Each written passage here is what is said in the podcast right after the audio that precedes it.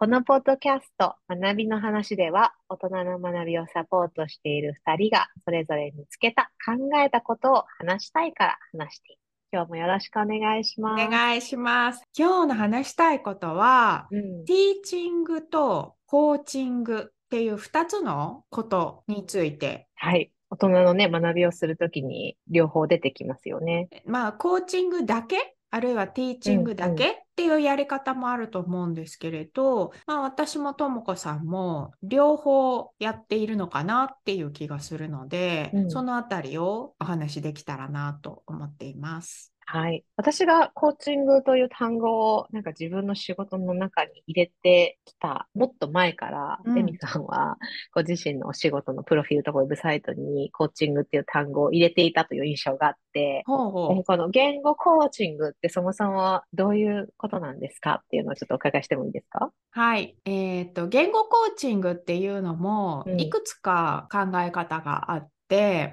同じように言語コーチングっていうのをやっている人の中でもいろんな考え方があると思うんですけど、私に関しては教授法の一つっていう位置づけをしています。うんうん、あのね長い話なので 短く言うと。私がこう学習者の方に伝えたいなって思うことがあって、うん、いろんな伝え方がある中で、うん、コーチングを使ってお伝えするのが一番しっくりくる。うん、なのでコーチングをやっているというよりはその本人に伝えたいことを伝えるためにコーチングを使っているっていう感じです。うんうん、なんでね、もしもっといい方法があったら、コーチングじゃない方法に変わる可能性はあります。なるほど。コーチングを使って伝える場合と、コーチングを使わないで言語を学習している人に気づいてほしいことを伝えるって何が具体的に違うんですか？違いとしては、私が主体になって何かを誘導したり、うん、教えたりするのではなくて、うん、学習者本人に決めてもらう、考えてもらう、うん、選んでもらう。っていうことが、まあ、私のやりたいことに割とフィットしているなというところに違いを感じています。うんうん、まあもともとはこれ私勝手にやりだしたんですけど、うん、2010年頃に。なるほど。誰かそういうことやってる人いないかなと思ったんですけど当時は見つけられなかったんですねネット上とかで。うんうん、あのようやく見つけたのが2013年で、つまり始めて3年ぐらい経って。から、うん、まあ、ヨーロッパでレイチェル・ペーリングっていう人が言語コーチングというのをやっていてそれをできるようになるコーチを養成しているっていうことが分かったので、うん、コンタクトを取って、まあ、その講座を受けることができてそれ以来結構彼女の考え方を取り入れて、コーチングっていうものがどういうものなのかとか、うん、実際に実践して仲間と一緒に練習したりとか、そういうことをやっています。うん、なるほど。2010 10年に始めて13年までの間は、日本だけじゃなくて、要はその、英語圏でもあんまり、そのレイチャルさんが登場するまでは出てきてなかったってことなんですかね？そうですね。あの、うん、後から聞くと、他にもね、やっぱり2000年前後ぐらいから言語コーチングっていう名前で、うんうん、あの、やっていた人はいたんですけど、ネット上に情報が出ていなかったっていうのが正確な表現だと思います。なるほど。ねえみさん、日本人でね、数少なくそういう英語コーチングの勉強を形のあるプログラムでやって、日本で広めてるイメージを当時持ってたので、言語コーチングのプロって何してんだろう？みたいな 思いながら、思ってた時はけど私全然なんか自分とコーチングは身近になくって、うん、普通にあの当時は研修とかワークショップをデザインする人みたいなあの場を作ったり、あと教えることを準備したりみたいな、どちらかというとファシリテーター、ティーチャーよりの、うん、あの、ゴール、ゴールがこう、こっち側にあって、で、参加する人がそこに行けるように場を作っていくみたいな仕事をずっとしてたので、なんかコーチングってすごい遠い世界の話だったんですよね。あんまり自分が受けたこともあんまなかったですし、自分の仕事にコーチングが関わるともあんまイメージしてなかった。ですけど。うん、まあ、うん、そうですね。当時、その私自身も教育大学院にいましたけど、うん、やっぱりティーチングの中に、今、ともこさんがおっしゃったファシリテーション、うんうんうん、ティーチャーよりもファシリテーターみたいな考え方が、まあ、割と定着してきているみたいなタイミングだったので、そうそうそう。そこで私もコーチングっていうのは聞いたことはなかったですね。なかったですよね。いや、あの、私、たまたま、ハーバードの教育学の大学院に、私の10年後の今、行っている日本人の方とこの間話してたんですけど、うん、コーチングという名前がついた授業3つあるんですよって教えてくれて。時代が。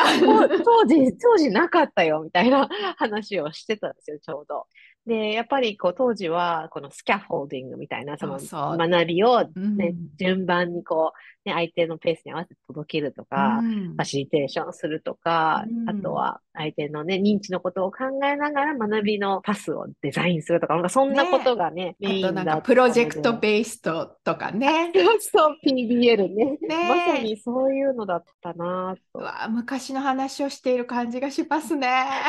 だからやっぱりその手綱を手放して、うん、学習者に行きたいところを見出してもらって、うん、そこに行きたいという気持ちを育てるのを手伝ったりとか、生き方を本人が見出すのを手伝うみたいな、そういうコーチング的なことって当時は全然入ってこなかったんですよね。唯一あったとしたら、なんかグループラーニングみたいな、その、うん、ファシリテーターとか先生がいない場で学びがどう起きるかみたいな、ちょっとソーシャルラーニングとか。うん、スチューデントセンタードって言われてるやつですね。そうそうスチューデントセンタードラーニングとかね、そこら辺はあったけれども、やっぱりコーチングってっていうのは、まあ、エミさんはね、その2010年代の前半から関わってましたけど、私の見えてた世界ではやっぱり2000 2020年のところまでは、そんなに教育者育成の文脈で言われてなかったんじゃないかなと思ってるんですよね。うん、やっぱり最初の頃って何それ怪しいみたいな。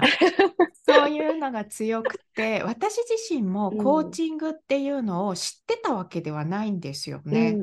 たまたまきっかけがあってカウンセリングのことを知る機会があった時に、はい。はい、心理学者の友達がいたので、うん、あ私がやろうとしてることってカウンセリングに近いのかもみたいな話をしたら、はいはい、彼女が「エミがやりたいことはコーチングだと思うよ」って言ってくれて、それで、うん、え、何それ？みたいな感じで。いや、わかる。わかりました。すっごいなんか私、うなずいてるんですけど、やっぱ、やっぱコーチングまだまだね、比較的新しい分野だから、うん、たまに人と話してると、やっぱし本当はカウンセラーになりたいんですよとか、よく聞いてるとコーチングを学べばその方がやりたいことができるんじゃないかなと思うことがあるんですけど、うんうん、カウンセラーになりたいみたいなセラピストとかね。で、そのカウンセラーの人たちの話を聞くと、それもコーチには近づいている領域まで全部やれる人もいて、グラデーションみたいな形で、あの、セラピスト、カウンセラー、コーチが、まあちょっとこう、つながってるから、なおさらその外にいる人からは、まあなんか違いとかわかんないよねっていうふうに思ったりすることもあるし、けどキャリアコーチみたいなね、もっともっと明確にゴールがあるコーチングだとまたちょっとアプローチも違ったりするので、いろいろ、いろいろあるコーチの世界、あだから外から見たらなんかわかんないし、そうなんですよね。だから今日は例えばティーチングとコーチングっていう話から始まってますけど、うんうんうん、これがティーチング、コーチングってこう白黒つかない感じ、うんうんうん、全然つかない。すごくこう外の人には分かりにくいんですよね。わかる。わかる。ねで、その間にさらにカウンセリング的でもある、コンサルタント的でもあるみたいなことを言われると、はいはい、もうなんだかわからないから怪しい、うん、やめといた方がいい。確かにね。本当に誰と話すかによって、その人たちがどうコーチングという単語に対して情報をすでに触れた経験があるかとか、どういう思いを、思い込みっていうのかな、イメージを持ってるかとかって、本当にいろいろいるなって最近思いますね。まあ、思うので、あんまりそのなんか単語にこだわるというよりは、うん、さっきエミさんに聞いたような何が違うんですかって特色の話とか、うん、コーチング的な関わり方がないバージョンと、それをも含めた形のティーチングって、なんか何が違うのかみたいなところを コミュニケーションした方が、なんか伝わるなという気はしたりしてます。うちに来てくださる方にも、最初にアンケートみたいな形で、はい、コーチングって知ってますか？受けたことがあるとか、学んだことがあるとか、うんうん、そういう方も今増えてきているんですけど、うんうん、教えてもらうんだっていう感じで来られているのか、うん、コーチングをある程度知ってこられているのかによって結構こうスタートから関係性の作り方とかが違ってきたり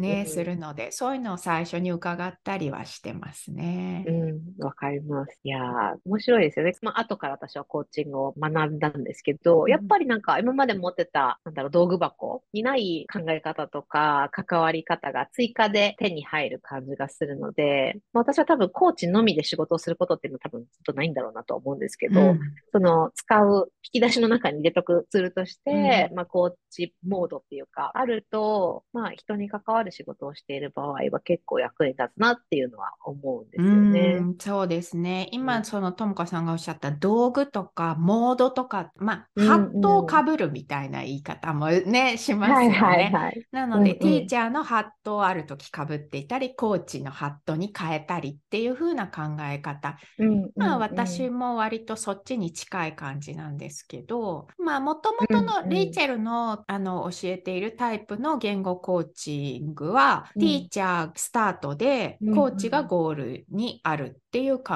え方。なので、割とこう、変貌して違うものになるっていうイメージで、私もそれを初めに学んだので、割とそういうふうに考えていたことがあったんですけど、今はどちらかというと、そんなにこう白黒はっきりしないで、ある時ティーチをする、ある時コーチをするみたいな、そういうふうに変わりましたね。うんうん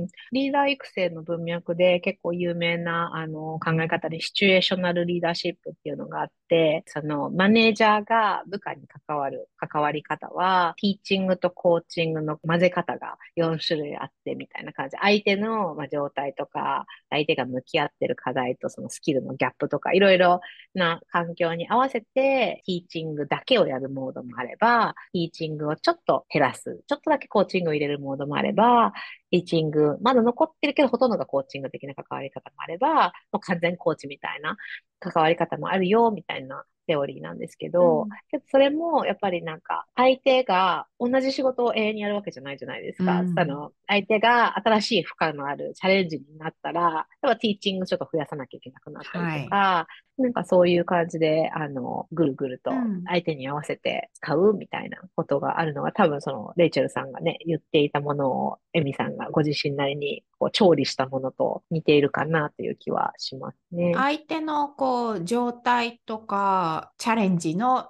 種類によって、うんうんうん、どちらでも使えるよっていうふうに持っといて、まあ、損はないかなっていうそういう感じでしょうかね。うんうん、そうですね。で、それをこう、なんかリーダー育成とかやってて面白いのは、どういう時にじゃあ何を使えばいいか、どうやってわかるんですかっていう質問が あるんですね。それはあなたはどう思いますかっていう 気持ちにはなるんですけどね。やっぱり気になるんですよね。正しいのを使わないといけないのかって、そういうね、逆に心配になっちゃうっていうのはあるんだろうなと思うので。なんていうか、ね、緩やかな、なだらかな、フレキシブルなことが得意な人と、はっきり決めてもらった方が安心できる人といると思うので、まあ、ね、そのあたりがね、いろんなタイプのコーチングがある理由なのかもしれないですよね。うんまあ、みんながこう野球帽をかぶっているところに一人でベレー帽とかかぶりたくないみたいな感じなのかもしれないですよね。ここでかぶるべき帽子は。にかぶっちゃえば。そうそうそう。ね、他の人というよりも相手にね、ベストな関わり方はあなたたちが決めるみたいな、私は気持ちなんですけど。そうか。どっちをかぶればいいですかって言っている時点で、うん、学習者だったりそのコーチを受ける人ではなくて自分自身に目が向いているっていうことなんでしょうね。そうそうそう。多分ね、まあし、心配というかね、相手のためになるベストのやり方でありたいっていうのがあるんでしょうけど、うんうん。それは相手が決めることなのでね、うん。うん、そうですよね。なんか相手の人が教えてくれますよね。うん、そうそうそうね。ね相手のリアクションでわかるし、うん、なんかそもそもわかんないのが当たり前だと思うんですよね。うん、このせあの教える側がどれがこの場でパチッとはまるかはわからないから、試してみて相手がどうリアクションするかを観察して調整するみたいな、うん、もうなんか常にダイナミックなイメージが私はあるんですよ。帽子両方と持ちながら。ジャグリングですよね。そうそうそう 失敗も全然あるしね。ねあ、なんかちょっと教えすぎたなとか。本当に。あ、なんかと問いが大きすぎて向こう困ってて、実はね、あの、教えてほしいんだな、みたいなとかね、やんないとわかんないことは結構あるなとは、まあ、ただね、順序として、ね、迷いながらだとしても大きい問いから、だんだんティーチングにこう向かって狭めていくみたいな、そういう方向性はある程度こう決まっているかなという気はしますけど。いや、それはエミさんがコーチだからですよ。心がコーチだから。えー、それが自然にできるんだと思います。私、結構デフォルトを伝えたくなっちゃうんですよね。だから結構セルフマネージしないと、そういうこう、相手、相手にスペースを与える問いから入るとか全然できないタイプなので、デフォルトでは。へ海さんの方が絶対なんか根っからのコーチ的な気がします。いやいやいや、私はあの、そんなに自信がないので 相手がどれぐらい知ってるかなとか、何が知りたいかなとかを聞いてからでないと、怖くてスタート切れないっていう。またまた謙遜されて。いやいやいや。うん、例えばこう英語の文脈で言うと、うん、やっぱり学校で教わったっていう経験があるじゃないですか。はいはい、なので英語を学ぶイコール教わるっていう考えがもうデフォルトになっている人が割と多いんですね。はいはい、ここに来れば何か教えてもらえるんだろうと思ったら、うん、そうではなくてむしろこう問いを投げかけられるってなると、え、これは何をやってるんですかって一旦こう混乱するみたいな。確かに。ね、なんか最初のやっぱイメージがあるっていうところが学校の教科にあった英語ともしかしたらねリーダーシップとか他の大人の学びで初めて入るものとは違いがあるのかもしれないですね。うん、そうですね。それ結構大きそうですよね。だテストでね英語とか試されて正しい答えを追求する学びを受けて言語コーチングを受ける人と、やっぱリーダーシップって人それぞれだよねみたいな多分そんなになんかびっくりしないと思うんですよね。もちろんなくね、あの、いろはみたいなベースがあるんだろうなっていうのありつつも、英語みたいにガチガチにあるっていう多分思い込みを持ってる人は少ないと思うので、うん、言語コーチングの入り口のそのアンラーニングのプロセスって レベルが高そうだなと聞いてて思いますね。うん、まあ、なので、両方持っておくのが便利だよっていうのと、うんうん、あとはさっきねともこさんが教えすぎたかもみたいなのも、はいはいはい、両方持ってるからこその迷いですよね。そうですね。確かに1個しか知らなかったら楽かなとは思いますよね。なんか伝え続ければいいっていう人もいるし、うん、問いだけかけ続けてね、うん、待つみたいなアプローチだけをするっていうのも極めればすごくパワフルになるんだろうなと思いますけど。そうですね。なんかそういうやり方ももちろんあると思うし、うん、そういうものが合っている学習者の方もね、いらっしゃるとは思いますけれど、うんうん、そうではないこう揺れ動きながら一緒に進んでいく人がいるみたいなのが合う人もいるっていうことですかね。うん、ともこさんもやっぱハッとこうかぶり分けている感覚があるんですか？そうですね。私の場合は結構意識的にコーチの帽子を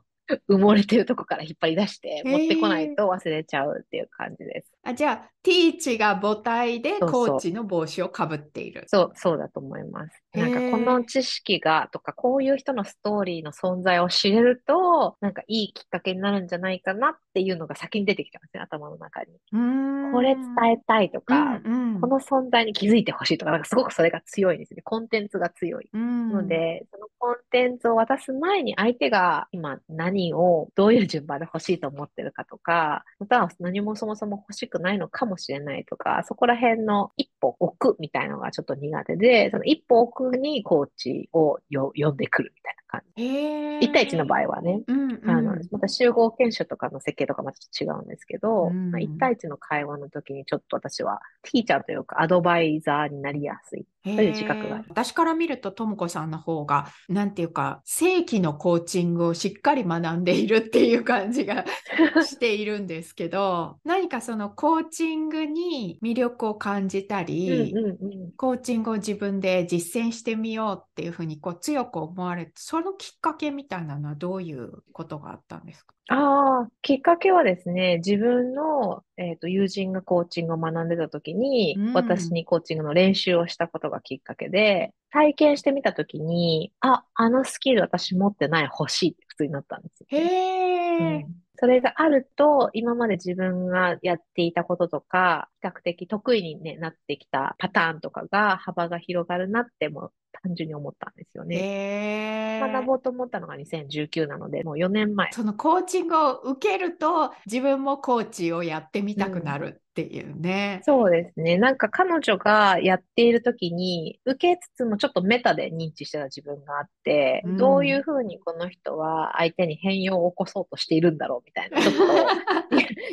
嫌な人ですけど、ね、なんかこう、見つつも、けどまあ、クライアント体験にもやっぱ集中してみて、その時に、あ、これってなんかその研修とかで、私がワークショップとかで、人が A から B の地点に行くみたいな変化と、あすごく違うやり方だなって思ったんうちの受講生もプログラム終わった後英語に目覚めてくれないでコーチングに目覚めて コーチになっていく人が何人か出るんですよね。えー、結構やっぱ新鮮なんですよね。多分義務教育であの教えられるとか、そういう学びを体験する経験が強いので、まあ、コーチング的な関わり方をね、してくれた先生とか親とかがいたとしても、まあ、基本は、あの、仕組み上はティーチングされたっていうものが強いので、やっぱ大人になってそうじゃない体験を受けるっていうのも結構目立つんだなと思うんですよね。うんその受け手がね、今度やる側になっていくっていうのは、結構コーチングの世界ではよく起きていることかもしれないですね。そうですね。逆にけど受けないと学びたいって思わない気はします。あの、よほどそのコ